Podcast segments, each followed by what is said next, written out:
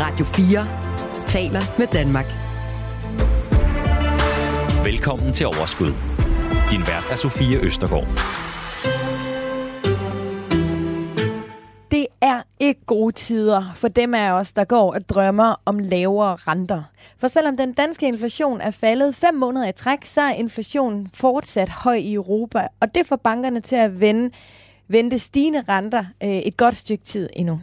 Eksperter siger, at vi skal forvente yderligere to til tre renteforhøjelser i den europæiske centralbank for at dæmpe inflationen nu. Og det kommer også til at ramme os danskere, da vores nationalbank følger den europæiske. Og det skal vi snakke meget mere om i dag. Og ligesom, øh, så, ligesom det, så skal vi også zoome lidt ind på, hvad det egentlig har af betydning for førstegangskøbere på markedet. Hvordan kommer man overhovedet ind på markedet i verden, som den er lige nu?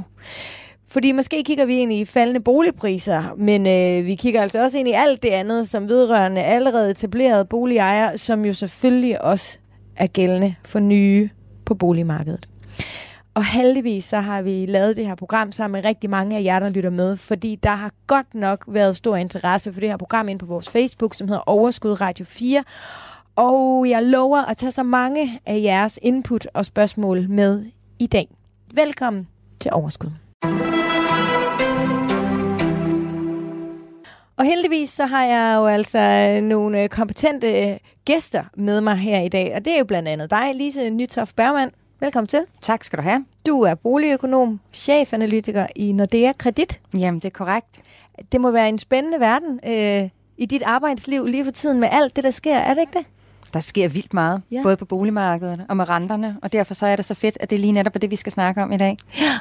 Kan du mærke din, sådan, altså din hverdag? Altså, er der, er der mere travlt? Er der øh, hektiske... Øh, Altså sådan op til, at der er nogen, der kommer med en udmelding. Og altså, er det bare lidt måske mere spændende at være dig, end det var for måske et par år siden, hvor det hele var lidt mere steady?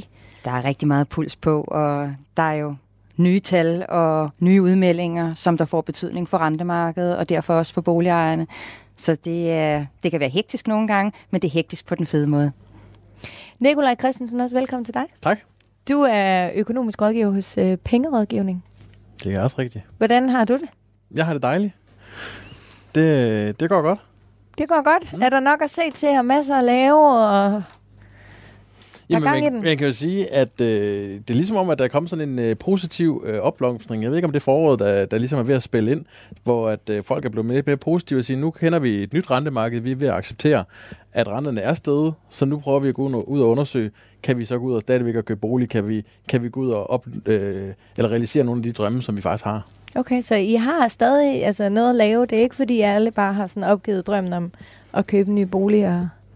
Nej, tværtimod. Tværtimod vil jeg sådan set gå så langt til at sige, at øh, vi har nok ikke haft mere travlt, end vi lige har øh, i øjeblikket. Også fordi der er mange, der spekulerer på, at de her rentestigninger, der er kommet, øh, hvad har det af betydning for mig? Øh, skal jeg være opmærksom på noget? Øh, jeg tror, der er mange, der har mærket effekterne af, at renterne er steget og kommer til at sidde ved, eller sidder allerede nu væsentligt dyrere i deres boliger.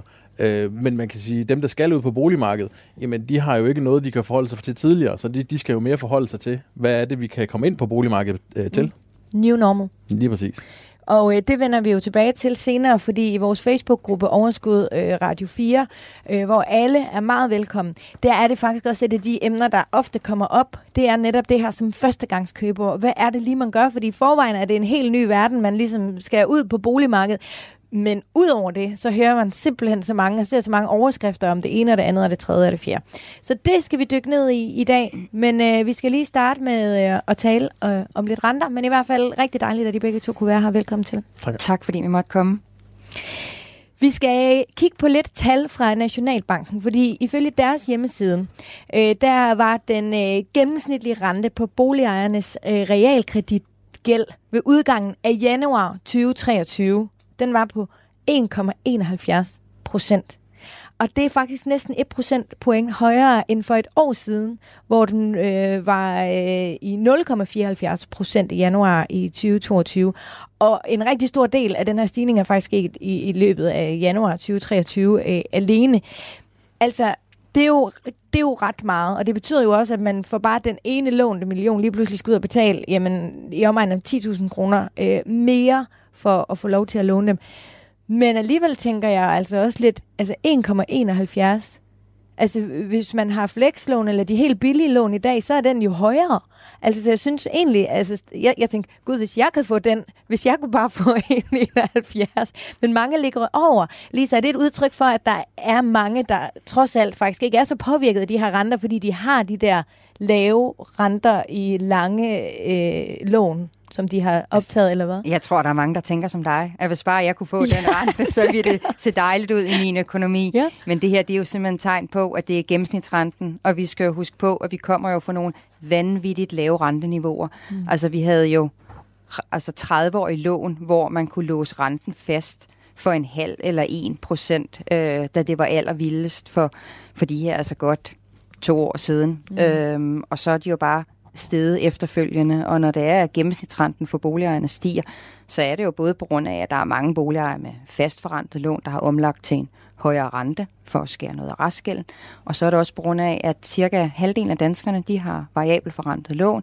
og de får så med en eller anden frekvens, det kan være hver halve år, men det kan også være hver tredje år eller hver femte år, så får de altså en ny rente på deres lån. Mm. Og lige netop i januar var der altså rigtig mange boliger, der fik ny rente, og den var altså højere, end da de fik fastsat renten mm. sidste gang. Ja. Men skal vi lige prøve at tage sådan en aktuel status på renterne? Altså lige nu, hvor er vi? Øh, hvor er vi henne, og, og hvad forventer vi? Ja, det kan vi sagtens. Nu siger jeg vi, og i virkeligheden mener jeg dig, Lise. Ja. yeah. Men altså, vi skal jo ikke lang tid tilbage, før det var, vi snakkede om negative renter, og hvor man simpelthen stod i den situation, at boligejerne blev betalt for at låne investorernes penge. Der skulle boligejerne så også betale bidragssats til Realkreditinstituttet, og det betød så i de fleste familier, at man faktisk skulle have nogle penge op af lommen alligevel. Men hvis der man skulle ud og optage sådan et variabelt forrentet lån i dag, øh, så betaler man en rente på sådan et sted mellem tre komma tre og knap fire procent, lidt afhængig af, hvad det er for en rentebinding, man har. Og hvis mm. man skal ud og have sådan tredive-årig fastforrentet lån, jamen så ligger renten på fem procent. Så det er jo altså nogle helt andre renter, end det vi snakkede om for et par år siden.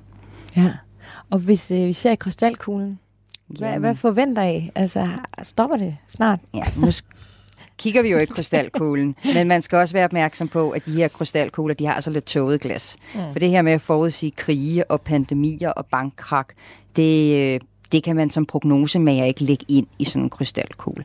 Så krystalkugler, de skal altid tages med et forbehold, men når vi kigger i den her krystalkugle, på baggrund af den viden, vi har i dag, så har vi en forventning om, at renterne øh, vil stige en lille smule yderligere, særligt de helt korte renter, altså dem, der ligger bag de her variabelt forrentede lån. Men når det er, at vi kommer ind i tyve fireogtyve, så kigger vi frem mod rentefald. Okay. Ikke sådan galopløbende rentefald, desværre, vil nok, mange boligejere nok tænke, men i hvert fald, at så er vi nået toppen, og så begynder vi igen at kigge nedad. Mm. Og det er jo selvfølgelig altså også afhængig af, hvad der sker med krigen i Ukraine, hvad der sker med bankkraks, og altså hvad der ellers er af, af ting og sager, som du jo... Yeah, det, det er svære, for jeg lyst til at sige, men det skulle nok egentlig meget godt, at vi ikke kan forudsige alt for meget. Altså, det er æm. rigtig meget inflationen, der driver det her. Ja. Fordi vi har centralbanker, der er sat i verden med et mål, og det er hold inflationen på cirka to procent. Og hvis inflationen er højere end to procent, så sætter de renten op. Mm. Og det er det, vi oplever lige i øjeblikket, så vi bliver faktisk ramt på flere fronter i vores private økonomi. Vi kan mærke, at det er dyrere, når vi går ned og handler ind. Det er dyrt, når vi skal betale vores elregning, og der er også nogle boligejere, som der har gispet efter vejret hen over efteråret og vinteren, hvor det var, at gasregningen var rigtig, rigtig høj. Så der er, altså, der, der er mange familier, sådan, der bliver presset ikke kun af de høje renter, men også af at alt det andet, de omgiver sig med og gerne vil gå ud og, og bruge penge på. Det er altså bare også blevet dyrere. Nicolaj. Ja. Ja. Alt er jo blevet dyrere. Altså, og ti tusind kroner per lånt million, det er jo, altså, det er jo et tal, man, man forstår. Det er jo mange penge, ikke? Ja. Øhm, hvordan, altså, hvad skal vi gøre? Altså, i, de, i den her situation, altså, som, som danskere, altså, der er jo ikke andet end bare at holde fast og forsøge at følge med og betale de ting, vi skal. Ja, jamen, der, er, der er ingen tvivl om, at det er blevet dyrere, og Lise er jo helt rigtig inde på det, at, at der er simpelthen så mange ting, der, der er stedet, og øh, en af de ting, som vi har fokus på, øh, når vi har kunder i stolen, det er jo og, og være meget, meget realistisk omkring de budgetter, der blev lagt. Så det vil sige, både i eksisterende økonomier og nye økonomier, der er budgettet jo alt, altafgørende for, ligesom for at finde ud af, er det noget, vi skal, er det noget, vi har råd til? Og, og i nogle tilfælde er vi jo også noget derude, hvor vi siger, det den bedste løsning for, for jer, det er faktisk at sælge boligen. Øh, og det er jo... Det er jo ikke sjovt at give den melding, men, men det har vi jo haft eksempler på, specielt mm. på grund af, at vi har højet, forhøjet øh, udgifter til det hele. Ikke? Nu er du jo en form for ekspert i at, at lægge budgetter. Og øh, hvordan I, altså, tager I også højde for altså, rådighedsbeløbet, eller det, øh, det man sætter af til madposten? Altså, øh, altså alle de her ting, som jo bare er steget. Altså, det, vi bliver jo nødt til at følge med i vores Øh, budgetter, altså sådan at netop rådighedsbeløbet til sidst, det bliver jo mindre og mindre. Øhm, altså, hvordan... Altså, man kan sige, det er ikke sådan helt firkantet, vi arbejder med det, fordi i, i bund og grund, så går vi meget op i og, og læner os op af, hvad de forskellige banker har af minimumskrav til øh, en, en familie på, på to, en familie med to øh, voksne og to børn. Der er jo nogle, øh, der er nogle retningslinjer, som, som de, hver, hver, hver bank har som krav, som man minimum skal leve op til. Men er de så ændret nu her i takt med priserne? De steder, der, okay. der, der, der har bankerne været ude at hæve kravene til, hvad, hvad, man, hvad man skal kunne klare som familie. Mm. Og det er jo en af de ting, vi har med i vores rådgivning, øh, når, vi, når vi kigger ind i folks økonomi, øh, at der skal være, være råd til, til lidt ekstra, ikke? Når alt det her, øh, altså som Lise taler om inflation og stigende renter og alting er dyrere, altså når man skal lægge et budget, laver... Tager I, er det noget, man så skal tage hensyn til, eller er det noget, bankerne de ligesom, øh, også stiller større krav til, at man har et, flere penge mellem hænderne til at betale for de ting ved siden af sin bolig? Altså, der er ingen tvivl om, at man skal tage højde for det. Øh, man skal have råd til at sidde i, i den bolig, man, man erhverver sig eller har. Øh, og øh, det, vi har set, det er, at bankerne er gået ud og, og stillet lidt højere krav til deres kunder i forhold til, hvad er det for et rådighedsbeløb, man skal kunne sidde med i dag. Og, øh, og det ligger vi selvfølgelig budgetter op omkring, så, så det giver, giver mening for, for kunderne, ikke? Jo. Men, men du siger jo så også, at, at, altså, at vi er jo der, hvor der alligevel er mange, der egentlig kigger sig om efter bolig, eller godt tør. Og, altså, hvordan kan det være? Er det penge, de har gemt under hovedpuden, eller er det fordi, de ikke har fattet alvoren, eller, eller er det bare noget, du siger for at få kunder i bæksen? Ja, det er det hele. øh, nej, men altså, det er, i, i min verden, så det vi oplever, det er jo, at det er det, som du selv sagde tidligere, new normal. Øh, vi, vi vender os til, til, til nye situationer, vi vender os til, hvad, hvad, hvad virkeligheden er i dag. Og, øh, og, og så tager vi jo et udgangspunkt i, i, hvad virkeligheden er i dag, og ser, hvordan passer den til, til min økonomi. Og, øh, og hvis det stadigvæk kan lade sig gøre, så hvis man kan svare ja til, at øh, den bolig, jeg har, og den tidshorisont, jeg, jeg har råd til at, at sidde i boligen, jamen så kan du så, og den opfylder familiens behov, jamen så, så har du sådan set øh, ingen grund til at lade være med at, at opsøge den drøm, du har med at, at, at få en bolig. Mm.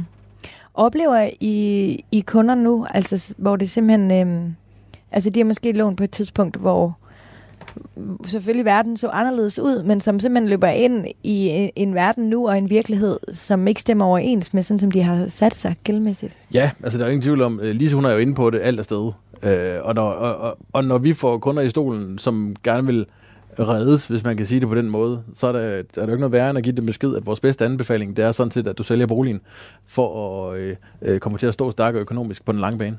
Nå, jeg kunne godt tænke mig, at vi, fordi nu skal vi nemlig tale lidt mere konkret om lån.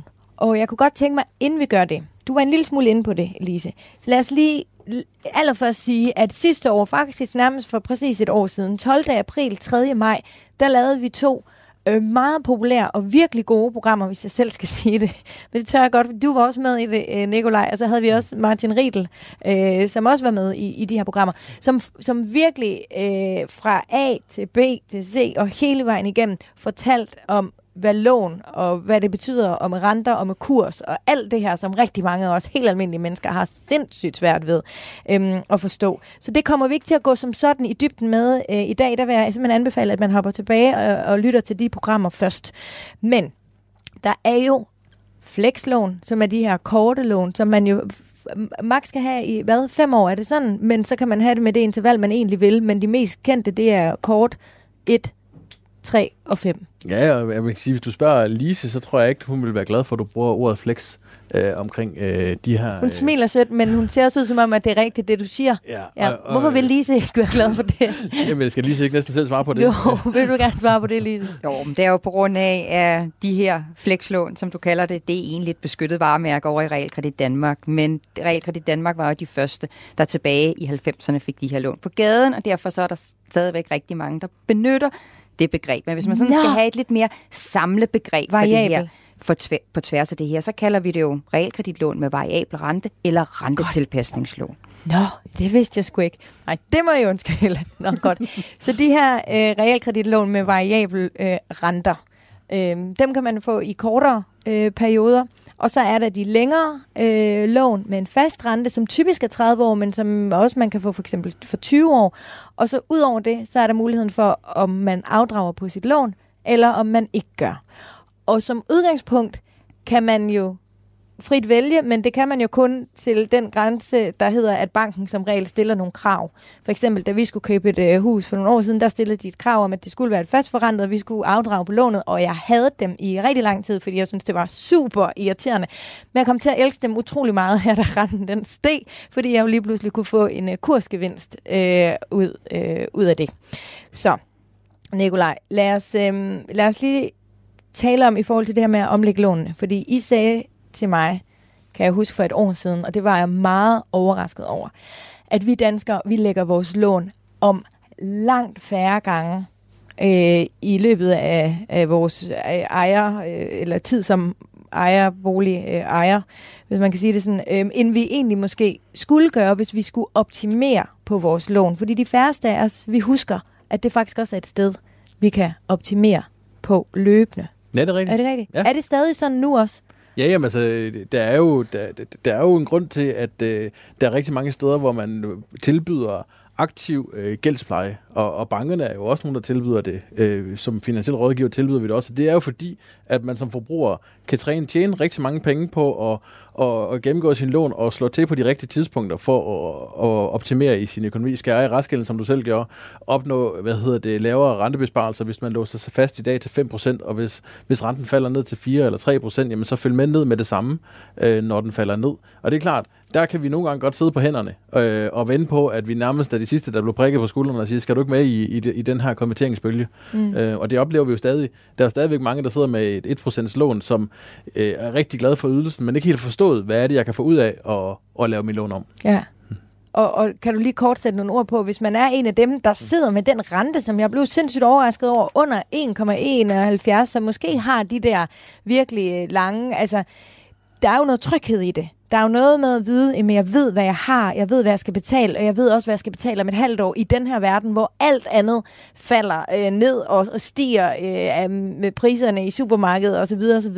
Der er jo noget tryghed, men hvis man var villig til at lægge den tryghed lidt til side, hvad ville man så kunne få ud af at kigge lidt på dagens øh, renter? Som udgangspunkt vil jeg starte med at sige, at der er jo ikke noget, du behøver at lægge fra dig af tryghed. Altså, når vi snakker op- og nedkonvertering, så, så er det jo inden for samme renteprofil, som øh, ligesom be, øh, bevarer den faste rente, øh, så kan man sige, at det er klart, at ydelsen kan komme til at stige øh, øh, på, på lånene, øh, men hvis restgælden dermed øh, falder ned, så øh, ser vi faktisk nogle gange, at øh, ydelsen kan komme tæt på det, man har været vant til, fordi selve øh, faldet i gevinsten øh, ryger så langt ned.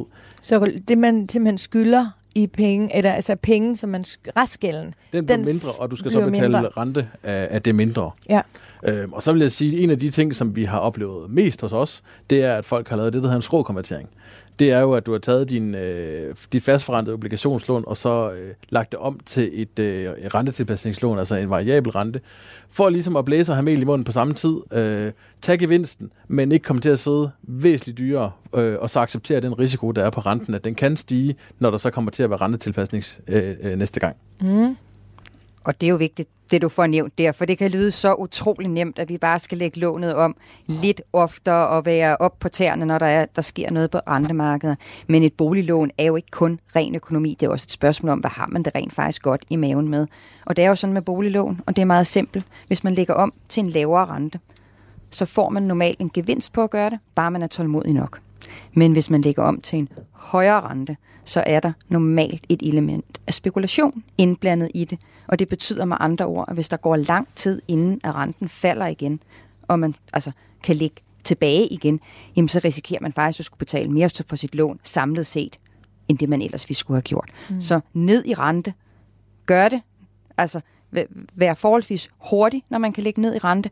Når man ligger op i rente, tænk jer godt om, I skal også have maven med, fordi det kan ende med at være en dyrere løsning. Ja. Og så skal jeg lige øh, forstå, fordi hvis renten den stiger, så falder kursen.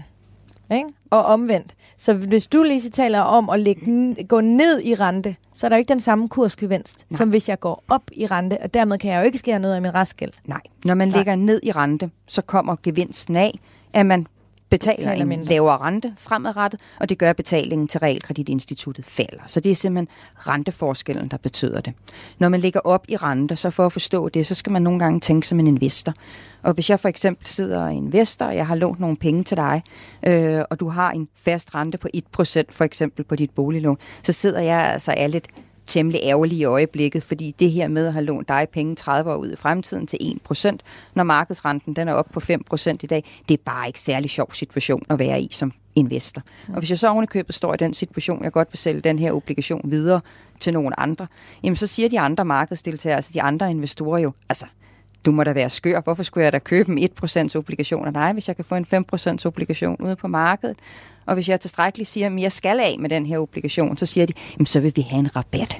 Ja. Og så får de den her lavere kurs for at købe den her obligation, og du kan sådan set også købe dem de op selv. De kan faktisk købe den billigere, de kan end købe hvad den jeg billigere, selv har købt den, ja. End hvad du selv har købt den til. Og det kan du som boligejer også gøre. Øh, så man køber simpelthen sit, sit lån op. Altså hvis man skylder en million, så kan det være, at man kan købe det her op for syv hundrede tusind kroner, og så er det jo altså så den her gevinst på tre hundrede tusind kroner, man ligesom får. Der er bare det ved det, at de her syv hundrede tusind, medmindre man har penge liggende i sparegrisen, så skal man jo ud og have et nyt lån på de syv hundrede tusind, og dem skal man så betale markedsrenten for, som der i øjeblikket er fem procent.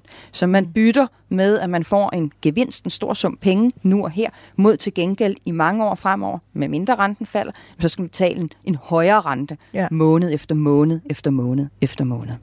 Og på et eller andet tidspunkt, så har man jo betalt de penge, som så er, er forskellen, de brugt. måske tre hundrede tusind, så man skal jo selvfølgelig forsøge at kigge ind i sin egen krystalkugle, tale med kloge mennesker i for eksempel øh, sin bank, og øh, ja, læse lidt øh, rundt omkring og prøve at sætte sig ind i det, hvor tror man, at renten den skal hen.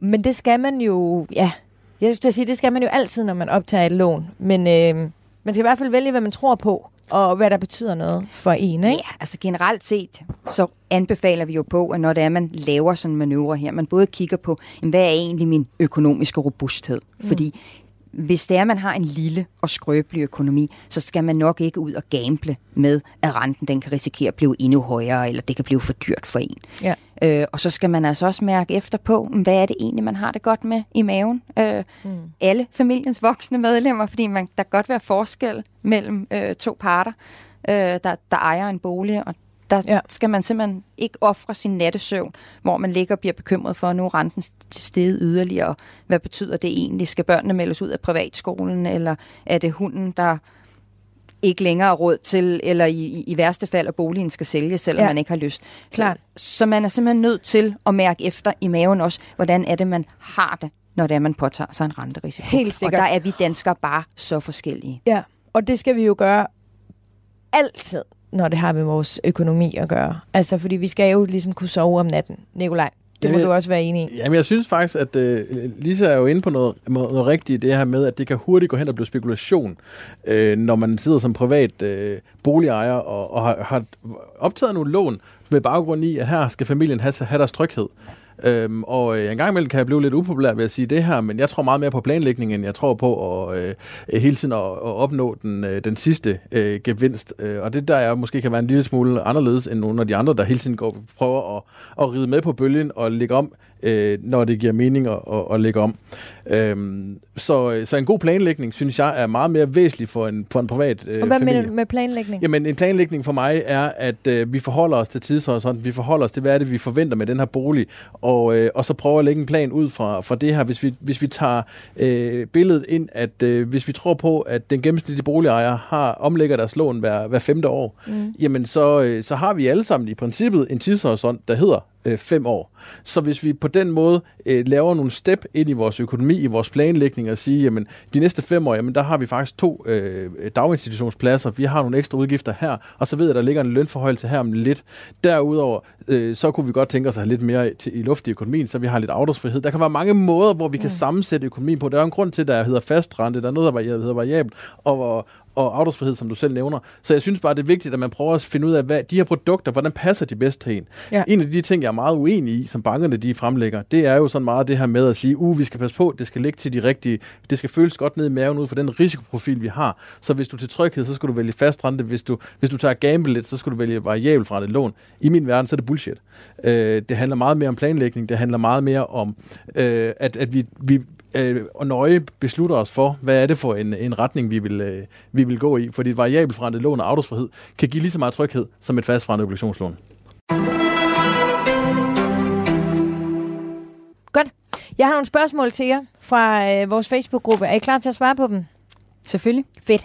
Anders mm. Smedstrup Mortensen, han siger, jeg kunne godt tænke mig at høre mere om rentemax-lånet. Hvornår vil det være gunstigt at konvertere et sådan lån? Kan man øh, overhovedet skære noget restgæld af ved konvertering? Altså, det er jo et lån, der stort set ikke benyttes mere. Øhm, det er et lån, hvor det er, at der er et, en variabel rente, men hvor der er et loft over, hvor meget renten kan stige. Øh, og det er også et lån, der, hvor vilkårene afhænger lidt af de enkelte realkreditinstitutter, så mit bedste råd vil være, at han søger rådgivning i sin bank om netop det produkt, han har. Og hvad, er det lidt dyrere end et almindeligt variabelt lån, fordi der så er et maks på, hvor renten den kan komme op? Altså umiddelbart kan jeg godt... Altså, jeg tænker da også, det lyder da egentlig, som om man både får den billige rente, og man får også et, et loft for, hvor, høj, hvor langt op den kan gå. Jeg kan sige, at de her rentemakslån, som, som der er, der tror jeg, der er mange øh, gamle bankrådgiver, der tænker tilbage på at sige, hu, det er et farligt lån. Øh, de gamle, de gamle rentemakslån, det var nogen, hvis man skulle ud af dem, så skulle man ud af det til kurs et nul fem, og, hvor, hvor, som betyder, at man skal betale rigtig mange for penge for at komme ud af det. Ja, så i stedet for at få en gevinst, som når du, den er under hundrede, yes, så, så skal man faktisk betale mere, end det man lige egentlig præcis. Havde lånt. Lige præcis. Det, der så bare er sket, det er, at der er mange af kreditforeninger, der har valgt at sige, at vi prøver at relancere det her produkt. Vi prøver rent faktisk at komme ud med, nogle, med et nyt produkt, der er lidt mere fleksibel. Vi vil gerne ud og tilbyde det samme, vi vil gerne spille lidt på trygheden, og så samtidig give den variable løsning. Øh, så Jyske Bank, øh, øh, Totalkredit, øh, har, har været ude og, og prøve sig med, med, med de her produkter. Øh, hvor, har de haft succes med det, eller? Øh, meget, ja. Jeg ved, øh, Jyske Banks rente, renteloftsprodukt øh, laver de rigtig mange af. Nå, så har jeg en lidt højere rente, eller hvad? Man kan sige, at du følger sådan set øh, de her Kariber tre øh, renter, og så bliver der lagt et, øh, et loft. Altså nu, når du siger Kariber tre renter, eller hvad du siger, er det så bare almindelige renter? Nej, det er, det er en, en rente, øh, bankerne de handler internt mellem, øh, som bliver fastsat ud fra, øh, fra det, fra det udbudsspørgsel, der er der. Så det er, så det er sådan en, en, en, ikke en realkredit rente. Lidt højere. Som, det er ikke nødvendigvis, øh, men det er, det, er en, det er en rente, der, der, der bliver handlet internt med, hvor at øh, man så derudfra kan øh, tjene penge ved at prisfastsætte det øh, ud fra det. Mm. Øh, men det er ikke et realkreditlån. Det er et, øh, det, øh, Jyske Bank har lavet det som et, øh, et bankprodukt. Okay.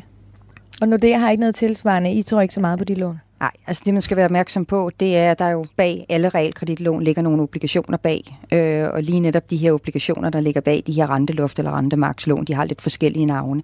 De har ikke været så populære i perioder, hvor der har været stor uro på de finansielle markeder, fordi investorerne, der søger de ligesom hen mod nogle stangvarer, mm. de kender. Øh, og der er de her produkter lidt mere eksotiske, og derfor så har de ikke været så godt prisfastsat i de her perioder, og derfor, derfor er vi blevet en lille smule mere tilbageholdende okay. med at udstede det her, fordi et lån skal jo være godt for boligejeren, ja. Både når det er helt roligt på rentemarkedet, men også når der er blæst og uro. Og det er så der, at Jyske Bank har lavet noget, som ikke er forankret i... Det, det, der, kan man, der kan man lettere komme ud af det, så det er ikke sådan, at du er, du er stavnsbundet til, til lånet. Okay. Rikke Jensen, hun er også på den med et spørgsmål om variabel rente. Hun spørger sådan her, Øhm, hvornår kan det betale sig at lægge et lån om med variabel rente? Er det kun, når det skal refinansieres, eller er der andre tidspunkter, hvor det kan give mening? Ja, altså, vi lægger mange øh, rentetilpasningslån om. Øh, Også ud, altså, og det, hun, altså, det hvis man har et F fem for eksempel, skal man så vente de fem år, eller kan man gøre det øh, tidligere, og, øh, tre og fire år? Hvis du havde spurgt mig for, for fem år siden, så har jeg sagt, at det giver nok god mening at beholde dit, øh, dit rentetilpasningslån til udløb, fordi ellers kan du risikere at få et, øh, et kurstab med i, i, hvad hedder det, i puljen, når du så indfrier det. Mm. Det vi bare har set med de voldsomme rentestigninger, der har været, det er, at lige pludselig så kommer de her rentetilpasningslån også i spil til at, at kunne hjemtage kursgevinster. Og der har vi faktisk været med, været med til at, at, at omlægge mange F fem lån øh, og også hjemtaget kursgevinster, inklusiv øh, undertegnet. Jeg har også øh, hvad hedder det, omlagt og hjemtaget gevinster på mit F fem lån. Det, eneste, det forstår jeg ikke. Det forstår jeg ikke. Fordi det troede jeg kun, man kunne med fast rente. Hvad sker ikke. Der nu? Ja. Men det, man bare lige skal være opmærksom på her, jeg skal nok svare på det andet der, øh, det er, at øh, her, der er det lige pludselig skattepligtigt. Så det betyder også, at øh, øh, mm. der er lige lidt forskel på, at når du, og det er også derfor, vi ofte snakker om at lave kursgevinster på fastforrentet, fordi det er skattefrit. Det er nemt at have med at gøre. Når vi går ind og piller på de her rentetilpasningslån, jamen, så, så skal vi lige dele, dele gevinsten med, med skat. Nå. No. Og samtidig er det måske også værd at bemærke, at den gevinst, man kan få på sådan en rentetilpasningslån, den er en helt anden kaliber end på de tredive-årige fastforrentet lån. Så det er, hvor langt det er, man... Mindre, langt mindre. Siger, ja. Og så synes jeg også, man skal være opmærksom på, igen det her gode råd, tænk som en investor, hvis det er, man tror, at man som boligejer kan gøre en vældig fidus ved at opsige et femårigt øh, rentetilpasningslån, og så tage et år i stedet for. Men så kan man jo spørge sig selv, om investorer de er villige til øh, at skulle... betale væsentligt anderledes, hvis de får en femårig obligation, en fem etårige obligationer. Og mm. hvis de ikke tror, at investorerne de, de kan lave den beregning, så har man nok ikke fundet verdens bedste fidus. Nej. Men for nogen kan det, kan det så give mening. Så det er faktisk ikke udelukket, øh, at, øh, at det måske er en idé. Peter Winter Mogensen har øh, også et meget godt øh, spørgsmål. Han spørger, øh, hvornår kan det svare sig at splitte realkreditlånet op i to? Har set flere gøre det med fast og variabel rente, men der er, men der er måske en nedre grænse for lånets størrelse øh, eller renteniveauet. Jamen, øh, det kan godt være relevant øh, for mange boligejere øh, at dele realkreditlånet op i to. Øh, generelt har man sådan en, en hovedregel, og det er sådan en lidt grov tommelfingerregel om, at hvis der, der sådan ligesom skal kunne være en, en så strækkelig stor gevinst på, at man skal kunne omlægge et fastforrentet lån, så skal det i hvert fald være på på minimum en million kroner, fordi der er jo også nogle omkostninger forbundet med at omlægge det, og de omkostninger skal jo helst ikke spise hele gevinsten op. Nej. Men hvis der man bor i sådan en, en lidt dyre bolig, eller hvor der i hvert fald er en lidt større gæld, så kan man godt overveje, om man så skal ligesom dele lånet i to og have noget med fast rente og noget med variabel rente. Øh, så bliver man ikke ramt så hårdt, hvis der er renten den stiger, fordi så har man stadig noget med fast rente, og omvendt, hvis der er renten så falder, jamen så får man med det samme næsten glæde af de her lave renter, ved at den variable rente så følger med øh, ned umiddelbart. Mm. Altså det, jeg kan tilføje, det er jo, at øh, for nogle år siden, så kom Totalkredit på banen med øh, et krav om tolagsbelåning, øh, hvilket betød, at øh, de gik ud og sagde til deres kunder, I skal vælge to, øh, to lån, og det, skal, det kan se sådan her ud. Og så havde man ellers noget at vælge mellem der. Det, de bare oplevede, det var, at øh, de andre kreditforeninger fulgte ikke med, Så, øh, så de tabte faktisk rigtig mange markedsandele på at, at lancere det her, de her krav. Det er, det så, det er så fjernet igen, øh, hvor nu kan man så selv igen få lov til at beslutte, øh, om man vil have et, to lån. Når man skal vælge to lån i min verden, øh, så, så er det primært til at regulere øh, på ens rådighedsbeløb. Så det, det er der, hvor du har muligheden for og få, øh, få dit budget til at passe endnu bedre til din, øh, til din økonomi. Så det kunne være, at man siger, jamen, jeg vælger at sige, at de første tres procent skal være afdragsfri, og så har jeg de sidste tyve procent, altså op til de firs procent, ja. Hvor jeg så afvikler på min gæld. Det betyder, at så skal afvikle jeg kun på noget af gælden, og så har jeg et højere rådighedsbeløb til mig selv. Det er det, vi ser, der bliver brugt rigtig meget på at regulere, så man selv styrer, hvor, hvor høj ens rådighedsbeløb skal være. Er der noget, man skal være opmærksom på, hvis man for eksempel deler de her lån op, at der altså... Øh står man lige pludselig med udgifter til optagelse af to lån og to tingløsninger og to, eller? Nej, altså, der kan være et ekstra gebyr, hvis det er, man tager to lån, men, men langt, langt den største del øh, af det her, det er ens øh, i form af tingløsninger og andet, uanset om man, man, man optager et eller to. Så jeg synes i hvert fald ikke, at det bør være det, der afgør, nej. Om man skal det ene, eller om man skal det andet. Der kan jeg lige tilføje, at der synes jeg jo, det er vigtigt at, at, at stille det krav til bank og realkredit. at der skal ikke være forskel på, om man optager et eller to lån. At man rent mm. faktisk stiller et krav til sin bank om at sige, hvis, hvis I mener, jeg er så god en kunde, som jeg nu er, jamen så er vi også enige om, at, at vi stadigvæk kan snakke om priserne, og, og måske endda øh, fjerne nogle af de gebyrer, som de faktisk mener, de bare skal have for et lån. Rikke Kjeldgaard Jensen, hun har et spørgsmål, som jeg glæder mig til at høre jeres to svar på, fordi I kommer jo fra forskellige verdener, og det er jo derfor, det er så vidunderligt at have jer begge to øh, inden, altså i virkeligheden den samme verden, men for hver ende af verden måske. Jeg har tegnet et F-kortlån, og har det egentlig ok med den, sikker, eller med den usikkerhed, det medfører. Jeg har til gengæld ikke været klar over de fordele, der kan være ved at omlægge, lå, omlægge lån. Hvis man har et F-kortlån, giver det så mening at ændre til et fastforrentet, for at kunne omlægge lånet, når renten ændrer sig op og ned? Lise? Det, det umiddelbare svar er nej. Altså, hvis man har et, et kortrentelån, øh, så er der ikke den store fordel ved at omlægge det til et fastforrentet lån med en rente på fem procent, med mindre man tror, at renten stiger yderligere. Ja. Altså, men hvis det var, at du havde stillet mig det her spørgsmål for to år siden, mm. da den faste rente var nede i en halv eller en procent, så havde svaret selvfølgelig været et andet, fordi hvem vil ikke gerne låse renten fast på et meget lavt niveau ja. i mange år fremover? Hvor langt skal den ned, før du synes, at det måske vil give mening igen? Jamen, det afhænger af den enkelte familie. Altså, når det er, man synes, at renten den er så lav, at man tror, at nu er der nok større sandsynlighed for, at den stiger, end for, at den falder, jamen, så er det måske der, man skal låse den niveau, fast hvor vi kan i lidt længere med. tid. Ja. Øh, Og det vil de fleste boligejere, eller i hvert fald hvis man kigger i økonomernes krystalkugle og de renteprognoser, der ligger, så er der nok flere, der forventer, at hvis der man sådan kigger et par år ud i fremtiden, så er renten lavere mm. på, på det tidspunkt, end Men du taler jo stadigvæk om, at måske et års tid endnu, der skal den stige. Ja, så det, kunne det være en idé at gøre halvt års tid måske halvt i hvert fald, at der er stigende renter, men det når man slet ikke at få gevinst ud af, fordi der er også omkostninger forbundet med sådan en omlægning. Okay. Så hvis hun sover fint om natten, og det er det, hun siger, hun gør. Altså, hun har det i hvert fald fint med usikkerheden. Så tror jeg, hun har det rigtige lån på ja. nuværende tidspunkt. Er du enig, Nicolaj? Jamen, jeg er faktisk enig i det første.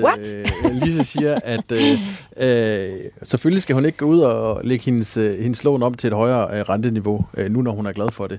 Det eneste, jeg, jeg tror, jeg, jeg synes, at hun skal være opmærksom på, det er, at hvis man, man overvejer det, så kan det være, at man går fra at øh, have en planlægning, til man går over og, og, og går med i spekulation. Og det er bare vigtigt, at man hele tiden har for øje med, holder jeg min plan? Er jeg, er jeg glad for den planlægning, jeg har lagt? Eller skal jeg ride med, ride med på den bølge, der lige pludselig hedder spekulation? Noget, som vi her øh, i Overskud gerne har vi talt om længe, det er øh, førstegangskøbere. Altså, hvordan ruster man sig som helt ny på markedet bedst til øh, at komme ind og få taget en god beslutning, og vigtigst af alt, altså fundet den rigtige bolig og det rigtige øh, lån. Med de høje renter, øh, det er jo også... Det er jo også dårlige nyheder for førstegangskøbere. Der er jo nogen, der kan måske tænke, at det kan være, at vi kigger ind i, at priserne de falder en lille smule, og det er jo godt for førstegangskøbere. Men hvad hjælper det, når de alligevel får, øh, kan få de lån, som de kan? Og måske, som vi også hørte dig fortælle øh, tidligere, Nicolaj, når banken ser på deres budget, så det rådighedsbeløb, de så skal have, det er jo øh, også øh, fuldstændig øh, steget. Lise, hvad... Hvad i alverden stiller man op, når man går med drømmen om at komme på boligmarkedet, og så høre den her verden, hvordan renterne de bare stiger og stiger? Jamen, man slår koldt vand i blodet. Øhm, og jeg synes, at det første, man skal gøre, det er jo, at man skal i gang med at spare op. Fordi der er et krav om, at man lægger en udbetaling på minimum fem procent. Øh, er der altid det? Der er nogle enkelte undtagelser. Ja. På for eksempel folk, der ikke har haft mulighed for at spare op. Det kan være, hvis man har været studerende. Øh, men langt de fleste hører altså ikke under undtagelsesbestemmelserne. Nej.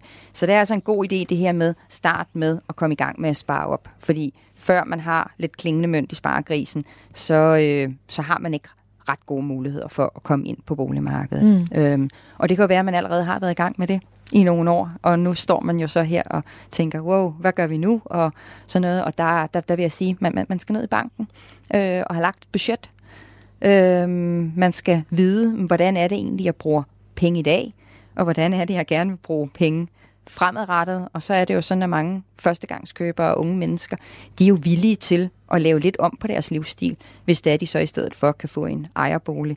Det kan være, at der ikke skal bruges nær så mange penge på fast food eller fitnessabonnementer eller ferierejser, øh, mod at man så til gengæld får en, en, en, en, en lækker mm. bolig i stedet for. Nicolaj, er du øh, enig i, hvad Lise siger her? Ja, meget. Jeg synes, det er en god idé at spare op, og jeg synes, det er en god idé at lægge, lægge budget.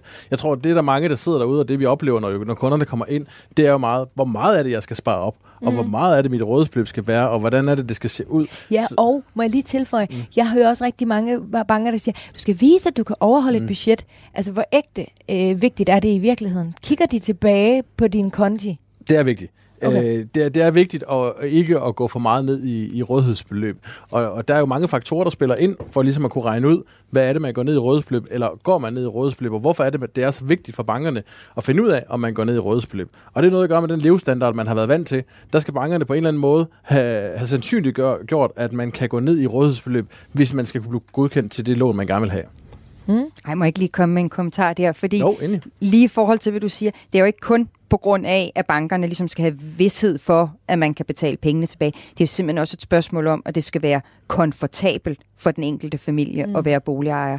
Og derfor så er det også en god idé, at man prøver budgettet af. For jeg tror faktisk ikke, der er så mange familier, som der har lyst til at komme ud og købe ejerbolig, og så efterfølgende finde ud af, at vi har sat os alt for stramt. Lise, siger du dermed, at banken ikke kun ser øh, os igennem et Excel-ark, men også ser os som ægte mennesker?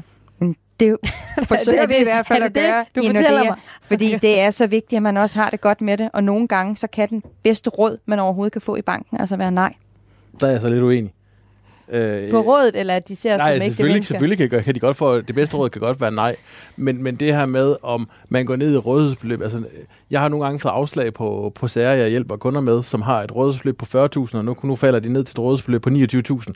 De falder i elleve tusind, som de så ikke kan redegøre for, øh, at de, de herinde har sparet op, eller lagt til side, eller på en eller anden måde. Øh, og det de bare siger, det er, at vi har levet godt det sidste år, vi har været ude og, ude og give den gas, og nu er vi klar på at, at ville noget andet. Nu vil vi gerne omprioritere, eller prioritere vores økonomi på en ny måde.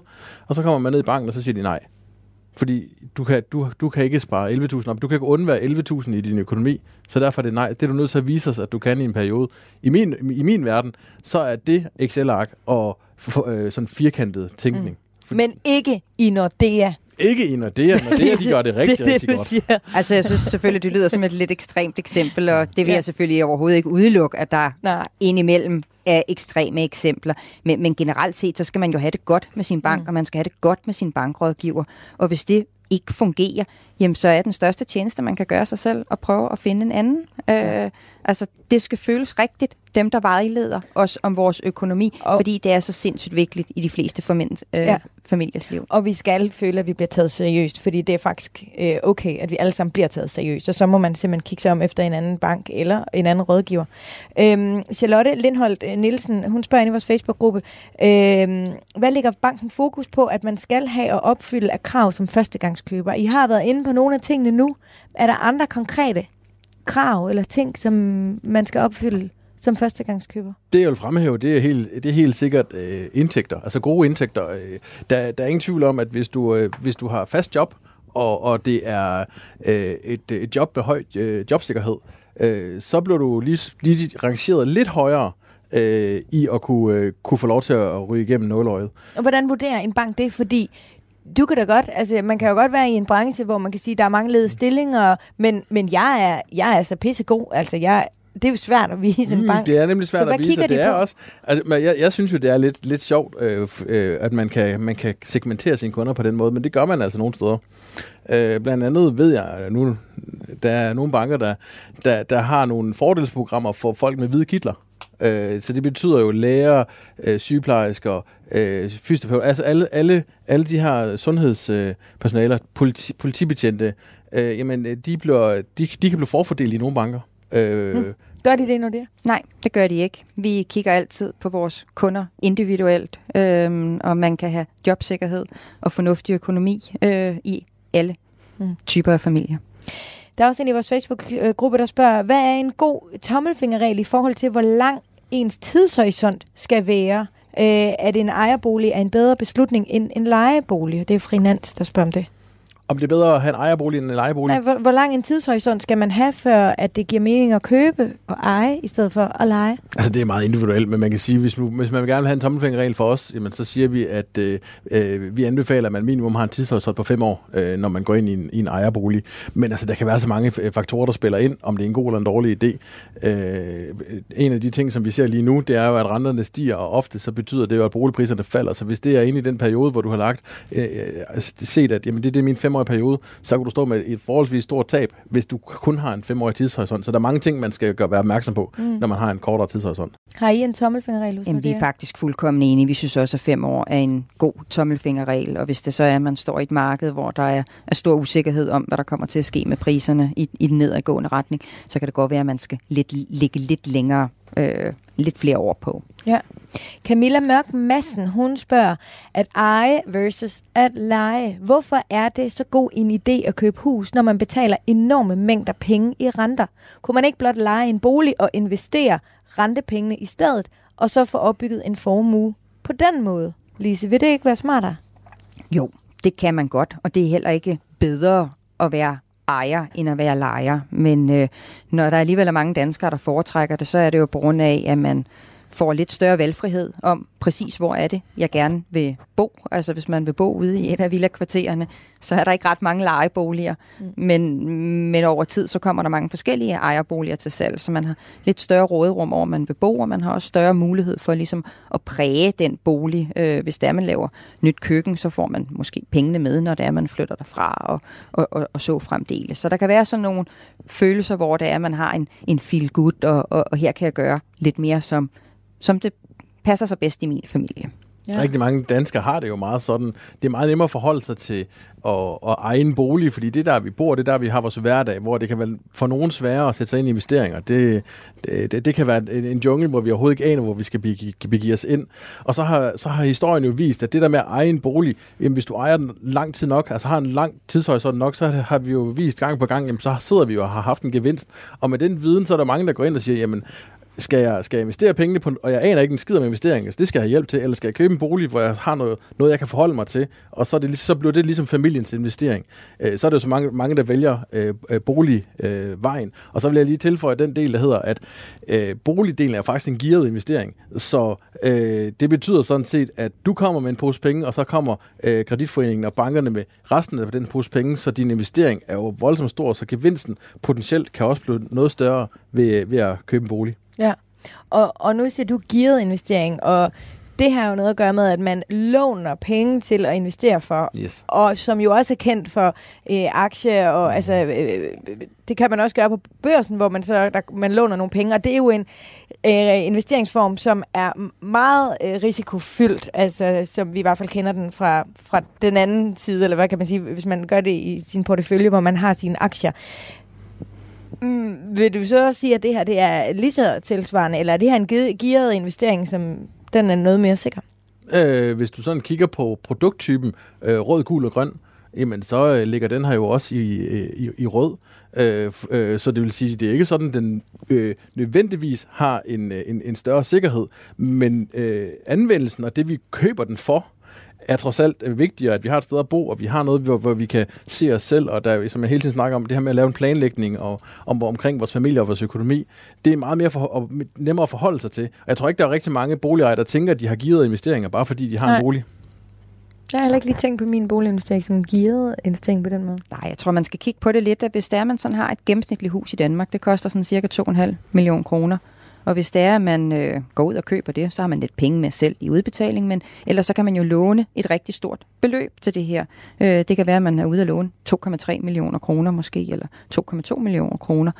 Øh, men det kan man jo ikke, hvis det er, man gerne vil investere. Så kan man jo ikke gå ned i banken og sige, jeg har en drøm om at investere, så nu vil jeg altså gerne låne to komma to millioner kroner. Den vil jeg virkelig gerne. Og det er jo det, øh, som vores lytter ja, øh, spørger om her. Altså, så, så, så hvis det er, man er i stand til måske at, at betale, lad os sige, ti tusind kroner om måneden, hver måned for sit bank- og realkreditlån, så er det rigtigt, der er en stor del af det her. Men man får jo også et afkast på sin bolig, fordi over år vil den jo almindeligvis stige en lille bit smule. Mm. Øh, og det er jo så et afkast, man får, hvis det er sådan et gennemsnitligt hus til to komma fem millioner kroner, der stiger en lille bit smule. Hvorimod, hvis man sætter ti tusind kroner ind hver måned i i aktier eller andre værdipapirer, så stiger de jo også, men det er jo et meget mindre beløb, man ligesom starter ud med at få et afkast på. Mm. Plus at en del af de ti tusind skal man jo også betale til husleje i et, et andet øh, sted. En anden bolig, man jo så også skal bo ja, i. Det er ikke nødvendigvis, at det er så meget, at det afhænger af, hvor i landet det er, og også mm. hvordan huslejereglerne er lige i den ja. konkrete bolig. Og også, men, hvor meget boliger stiger, det siger alt historien ja, også. Har man været heldig at finde en billig lejebolig eller en dyr lejebolig? Det er jo sådan en problematik, de fleste af os kender til. Ja. Øh, men, men, men ejerbolig skal man gøre, ikke kun med investering for øje i hvert fald. Det skal man gøre, fordi man synes, at det er det, det, er det mm. rigtige for vores familie, man har den her. Og udover leje og eje, så findes der jo også andel. Mm. Og det har vi for ganske få uger siden faktisk lavet et helt program om. Så øh, det kan også være, at øh, det er en god idé lige at lytte til til det, fordi det er faktisk ikke altid, at øh, det er en god idé med at købe andelsbolig, selvom det på papiret kan se ud som om, at det er det helt geniale. Hvorimod andre tidspunkter, så kan det være det helt geniale. Men tilbage og lyt øh, til det program. Sabrina Nybo, hun har også et øh, spørgsmål. Hun skriver, jeg har lige købt bolig, og jeg skal have et møde med banken snarligt om lånetyper. Øh, hvad er godt at have styr på? Min far, han nævnte for eksempel kurssikring. Så nu beder vi om det. Men er der andre gode ting at have styr på? Og det må bare sige, Sabrina, hun lytter til sin far. Mm. Er det godt, hun lytter til sin far her, Nicolaj? Kurssikring? Ja, faktisk, hvis vi skal starte med det med faren, så en af de ting, som vi oplever, når vi rådgiver vores kunder, det er, at vi har jo rådgiverne siden i firmaet, som ikke laver andet. De, de er hundrede meter mestre i at gennemskue og formidle låntyper og fortælle fordele og ulemper. Det vi oplever nogle gange, det er, at kunderne siger, ved du hvad, jeg, jeg skal lige hjem og overveje det her, jeg har en god ven, eller jeg har en far, jeg lige skal hjem og vende det her med. Og, og så ender det med at blive farens rådgivning, der, der træffer beslutningen, i stedet for den professionelle, der rent faktisk er, er måske skarpere til de her ting. Så jeg vil, jeg vil, jeg vil passe på med at, at tage imod alle de råd, der kommer fra ufaglærte inden for det her område. Ja, er du enig, Lise?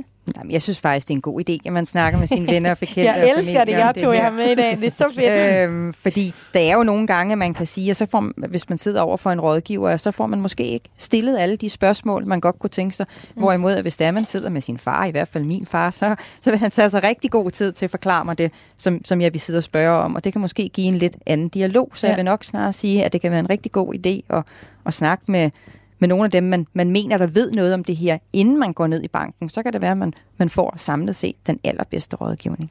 I hvert fald måske nogen, som man ved har nogle af de værdier og kender øh, mine værdier og ved, hvad, ja. hvor jeg ligesom... Øh, nej, der bliver rystet på hovedet. Ja, jeg, er helt nej. jeg er helt uenig. Man skal jo også passe på, at man ikke falder i nogle af de gamle ja. riller og de gamle fejl, som øh, andre øh, har lavet. Ja, ja. ja. Det er godt.